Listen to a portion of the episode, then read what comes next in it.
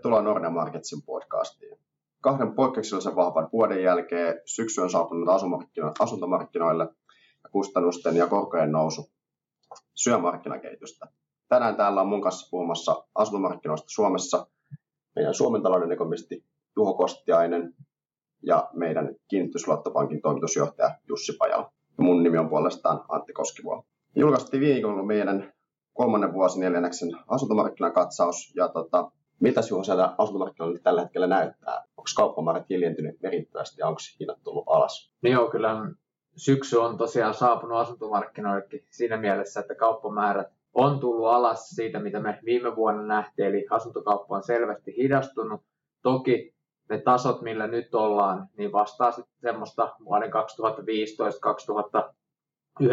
vuoden kauppamääriä, eli ei mistään niin poikkeuksellisen, poikkeuksellisen alhaisista asuntomarkkinavolyymeista puhuta, mutta että sel- selvästi hidastumista nyt sitten parin erittäin nopean asuntomarkkinavuoden jälkeen. Ja mitä hintoihin tulee, niin vähän samantyyppinen kehitys, eli hintojen nousu on lähestulkoon pysähtynyt. Suurimmassa osassa Suomea, joissain kaupungeissa vielä jonkun verran nousee, mutta että voisi oikeastaan sanoa, että hintojen nousu on, on pysähtynyt siinä, missä se kauppamäärät on hidastunut. No, me ei odoteta, että Suomessa hinnat lähtis mitenkään eri, erityisemmin laskemaan. Meidän odotus on, että hinnat tulee alaspäin 0-5 prosenttia seuraavan vuoden aikana. Mutta tämmöistä maltillista kehitystä nyt sitten odotetaan asuntomarkkinoilla, mutta se, selvästi nyt sitten tarjon, tarjontapuoli on jonkun verran kasvanut, että me nähdään, että asuntoilmoituksia on enemmän kuin mitä oli aikaisemmin ja kun kysyntä on vähentänyt, niin sinne on ää, myös myyntiajat sitten jonkun verran pidentynyt. Muissa Pohjoismaissa hinnat on ilmeisesti tullut jo selkeästi enemmän alas kuin Suomessa, niin mikä se ero sitten Suomen ja muiden Pohjoismaiden välillä tällä hetkellä asuntomarkkinoilla?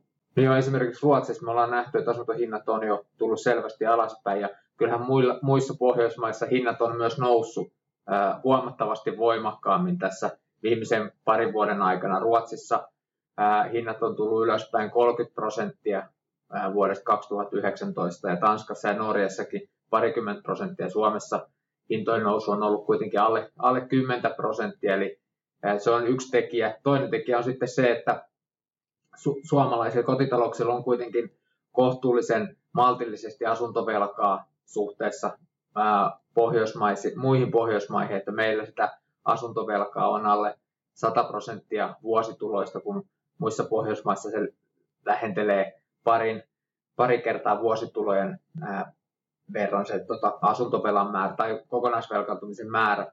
Ja sitten esimerkiksi Ruotsissa niin korkojen nousu on ollut vieläkin no, nopeampaa, mitä Suomessa ollaan nähty. Ja se tietysti vaikuttaa osalta, että kun velka on paljon ja korot nousee nopeasti, niin se on sitten näkynyt asuntohinnoissa. Me teetettiin myös tässä hiljattain asumisen tutkimus suomalaisille.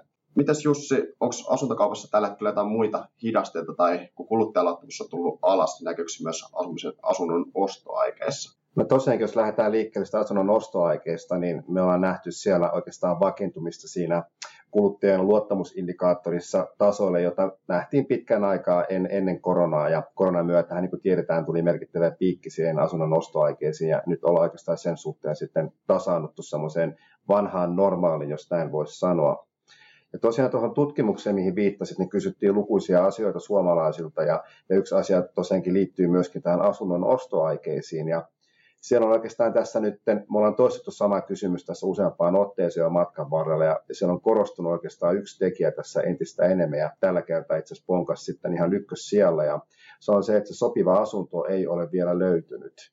Ja tämä on oikeastaan tämä niin kuin kohtaanto-ongelma mistä, tai kohtaanto-haaste, mistä ollaan puhuttu matkan varrella, että, että ehkä tässä menneenä vuosina se korostui hyvin pitkälti tai viimeisen kahden vuoden aikana siihen, että oli kova kysyntä perheasunnoista ja varsinkin perheasunnoista kasvukeskustan ulkopuolella ja vastaavasti tarjonta oli kovinkin vähäistä sitten tässä, tässä asunsegmentissä. Näin ollen kauppoja sitten päästy oikein tekemään yhä vielä tämän tyyppistä kohtaanto-ongelmaa on, on jo jonkun verran. Se ei ole enää niin voimakasta, koska suomalaiset ovat ehkä vähän miettineet myös sitä, että tarvitaanko niitä neljöitä sitten kuitenkaan ihan niin paljon kuin, kuin sitten, sitten ollaan ehkä aikaisemmin ajateltu.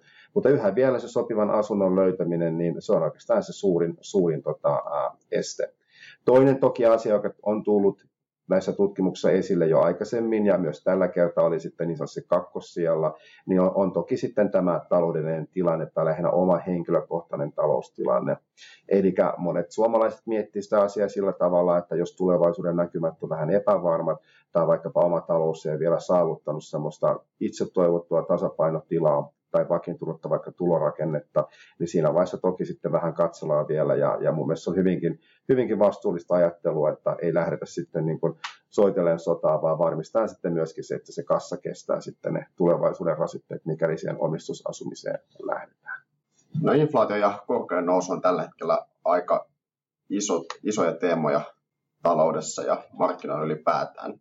Miten asumiskustannusten nousu näkyy tällä hetkellä tilastoissa mikä siellä nousee tällä hetkellä? No jos lyhyesti sanon, niin kaikki. Eli asumiskustannukset, jos katsotaan vaikka tuolta kuluttajahintainflaatiosta, asumisen kulut niin on noussut 10 prosenttia viimeisen vuoden aikana. Siellä on ää, näkynyt nousu niin remontointi- kuin huoltokustannuksissa, ja nyt sitten viime aikoina erityisesti sähkön hinnan nousu näkyy siellä asumisen kuluissa. Ää, ja toi sähkön hinnathan on, on niin kuin markkinahinnat on tullut huomattavan paljon ylöspäin nyt tämän, tämänkin syksyn aikana. Ää, toki nyt sitten kuluttajilla, kenellä on vaikka kiinteitä sopimuksia tai tämmöisiä toistaiseksi voimassa olevia sopimuksia, siellä ne nousut on ollut sitten keskimäärin kuitenkin vielä maltillisia ja odotetaankin, että tämä sähkön hinnan nousu tulee vielä jatkumaan nyt sitten tämän talven aikana ja se tulee näkyä siellä kustannuksissa. No sitten mikä nyt on syksyn aikana alkanut näkymään, niin on tämä korkojen nousu. 12 kuukauden Euribori on noussut jo sinne 2,6 prosentin päälle, kun vielä tässä alkuvuonna suurin osa on maksanut asuntolainasta pelkästään sitä marginaalia, mutta nyt sitä, sitä mukaan, kun sitten korontarkistuspäivä tulee, tulee käsille, niin se korkomeno tulee kasvamaan aika voimakkaastikin nyt sitten suurimmalla osalla tota, asuntovelallisista. Ja se tulee nyt sitten ensi vuonna ensi vuoden aikana kokonaan näkymään siellä asumisen kustannuksissa. Voisi sanoa, että aika laaja-alaisesti nyt kustannukset nousee, että niin, niin kuin sen kodin ylläpidon, lämmittämisen, sähkön kuin sitten korkokustannustenkin osalta.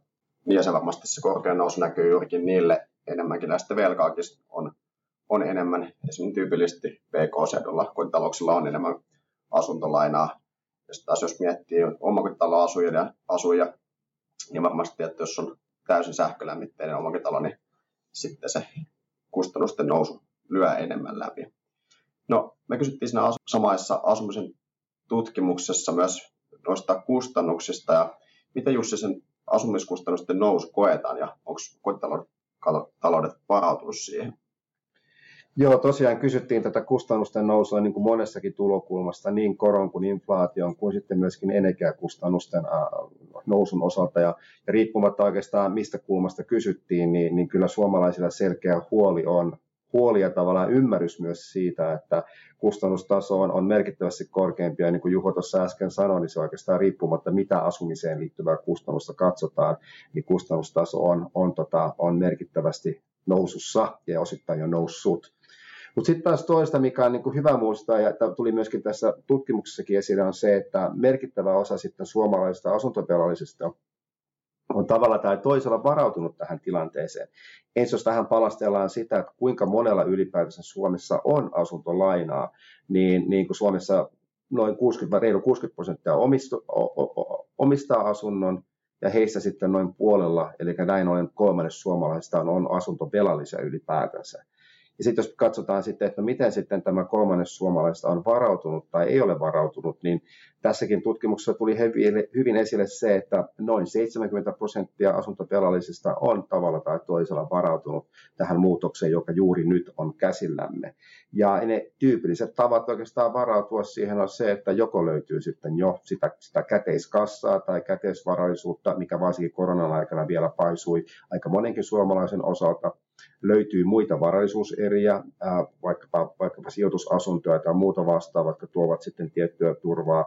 Mutta sitten on myöskin ollut suunnitelmallista säästämistä jo pidemmän aikaa. Ja tämä on ollut ilahduttava muutos tässä suomalaisessa asuntolainakulttuurissa, että ei enää koeta, että ensin maksetaan velat ja sitten säästetään, vaan jo pidemmän aikaa suomalaiset ovat tehneet näitä asioita yhtäaikaisesti. Ja tällä hetkellä sitten, kun tulee tämän tyyppinen tilanne, niin ne säästöt sitten tuo myöskin sitä taloudellista puskuria. Ja sitten tullaan totta kai vielä sen erilliseen korkosuojaukseen, eli noin kolmannes suomalaisista asuntolainoista on korkosuojattu. Tämä johtaa siihen tilanteeseen, että vaikka ollaan tosiaankin niiden merkittävien kustannuspaineiden alla ja, ja kukaan asuja riippumatta asuntotyypistään, oli sitten omistus- tai vuokra-asuja, niin ei tavallaan pääse, että ei pääse pakoon sitä kustannuspainetta, että se tulee väkisinkin läpi jostain suunnasta. Niin ne varautumismekanismit on sitten, sitten varsin hyvät.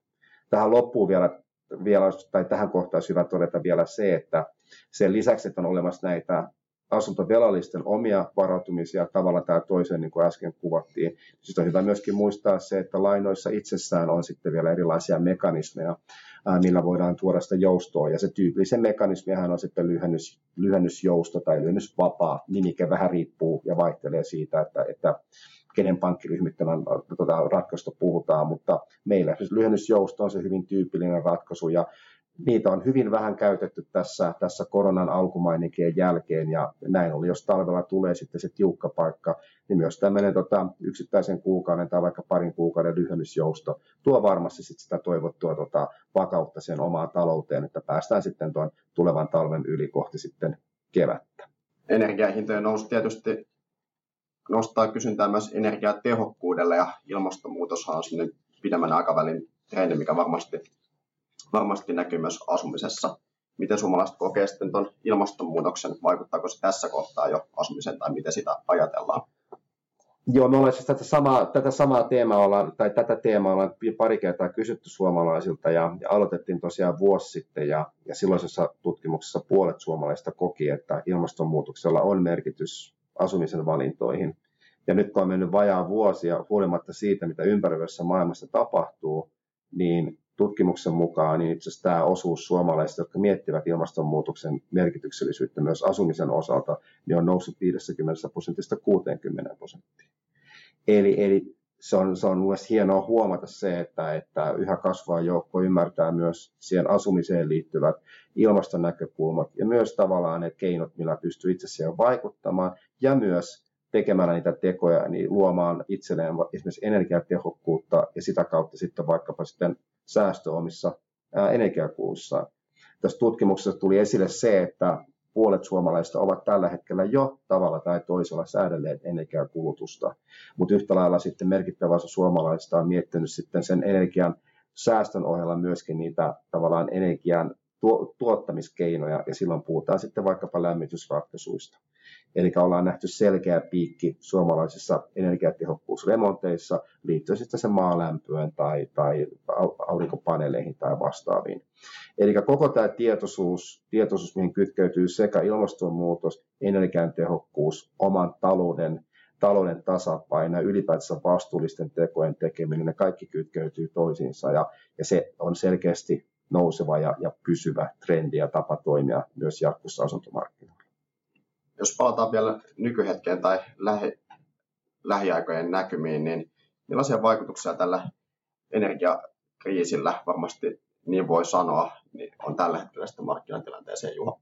No kyllähän tämä niin kuin energiakustannukset, niin, niin kuin sanoin tuossa, niin se vähän vaihtelee sen mukaan, että millainen sopimus sulla on, mutta tosi paljon riippuu tietysti siitä niin kuin talon lämmitysmuodosta ja energiatehokkuudesta, että kuinka paljon ne kulut tulee kasvamaan. Ja tässä voidaankin nähdä nyt aika isoja hintavaihteluja asuntojen välillä, eli vierekkäisillä tonteilla olevat asunnot voi olla nyt jatkossa hyvin eri hintaisia sen, sen perusteella, että millainen lämmitysratkaisu sinne on tehty tai miten energiatehokas ää, talo on. Että taloyhtiöidenkin välillä, vaikka kerrostalossa on paljon eroja, tyypillisesti tietysti uudet asunnot on, on energiatehokkaampia ja lämmitys, lämmityskulut on sitä kautta pienemmät ja se näkyy sitten vastikkeessa ja se vastikkeen suuruus tietysti sitten vaikuttaa siihen, että minkä, minkä, minkä verran siitä ollaan valmiit maksamaan. Eli jos aikaisemmin puhuttiin pelkästään siitä sijainnista, niin nyt myös mä sanoisin, että sen sijainnin rinnalle on tullut nyt tämä energiatehokkuus ja toisena isona tekijänä niin kuin, tai asuntojen hintojen ajavana tekijänä. Tähän loppuun vielä kysymys asuntosijoittamisesta, kun ollaan puhuttu korkean ja kustannusten noususta ja samaan aikaan tietää myös se, että vuokramarkkinakin on vähän leveämpi kuin mihin ehkä ollaan totuttu, niin onko asuntosijoittaminen kannattavaa vielä tai miltä nenäkymät näyttää tähän lähiaikailla? No kyllähän asuntosijoittamisen osalta ehkä voisi sanoa, että ne kultavuodet on nyt ainakin toistaiseksi takanapäin, että nämä samat teemat, mitkä koskee ihan oman kodin omista ja asuntovelallista tietysti koskee sijoittajakin, eli siellä on ne kasvavat vastikekulut, kasvavat korkokulut, ja niin kuin sanoit, niin vuokramarkkinoilla on nyt jonkun verran ollut, varsinkin pääkaupunkiseudulla, ylitarjontaa, mikä on nyt johtanut siihen, että vuokrien nousu on ollut itse asiassa, tai hidastunut ja ollut tosi hidasta tänä ja viime vuonna. Ja tahtoo sanoa sitä, että ihan kaikkia kohonneita kustannuksia ei tällä hetkellä pystytä viemään läpi sinne vuokriin. Ja se tarkoittaa tietysti sitä, että sitten tuotot heikkenee. Ja sitten samaan aikaan, kun me nähdään, että esimerkiksi yksiöissä niin hinnat on koko maan tasollakin tullut pikkasen alaspäin, niin sitä viime vuosina pitkään jatkunutta ää, ää, asuntohintojen nousua ja sitä kautta tulevaa tuottoa sille sijoitusasunnolle, niin ei ole nyt ainakaan ää, seuraavan vuoden aikana näköpiirissä.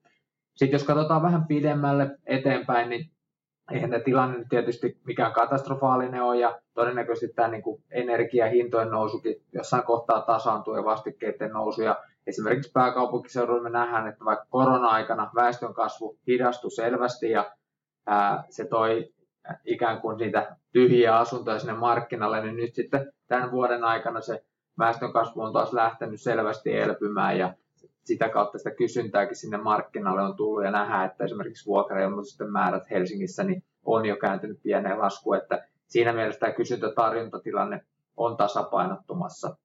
Yksi ehkä semmoinen yksittäinen asia, mikä nyt sitten tuossa vuodenvaihteessa tulee, niin asumistukeen tulee indeksikorotukset, kun inflaatio on, on ollut korkealla niin, tai on korkealla, niin sinnekin aika reilu indeksikorotus tulee ja sitä kautta tuo sinne vuokralaisillekin vähän lisää maksuvaraa, eli varmaan ainakin osa nyt sitten näistä nousseista kustannuksista pystytään hinnoittelemaan korkeimpina vuokrana, mutta ei varmastikaan ihan kaikki. Paljon painavaa asiaa asuntomarkkinoista, mutta jos tässä kohtaa vielä kuulijoille jäi tiedon nälkään, niin voi käydä lukemassa lisää meidän tosiaan hiljattaista asuntomarkkinakatsauksesta ja palataan taas sitten linjoille, kun meillä on lisää, lisää puhuttavaa. Kiitos tässä kohtaa molemmille ja kuullaan taas. Moikka! thank you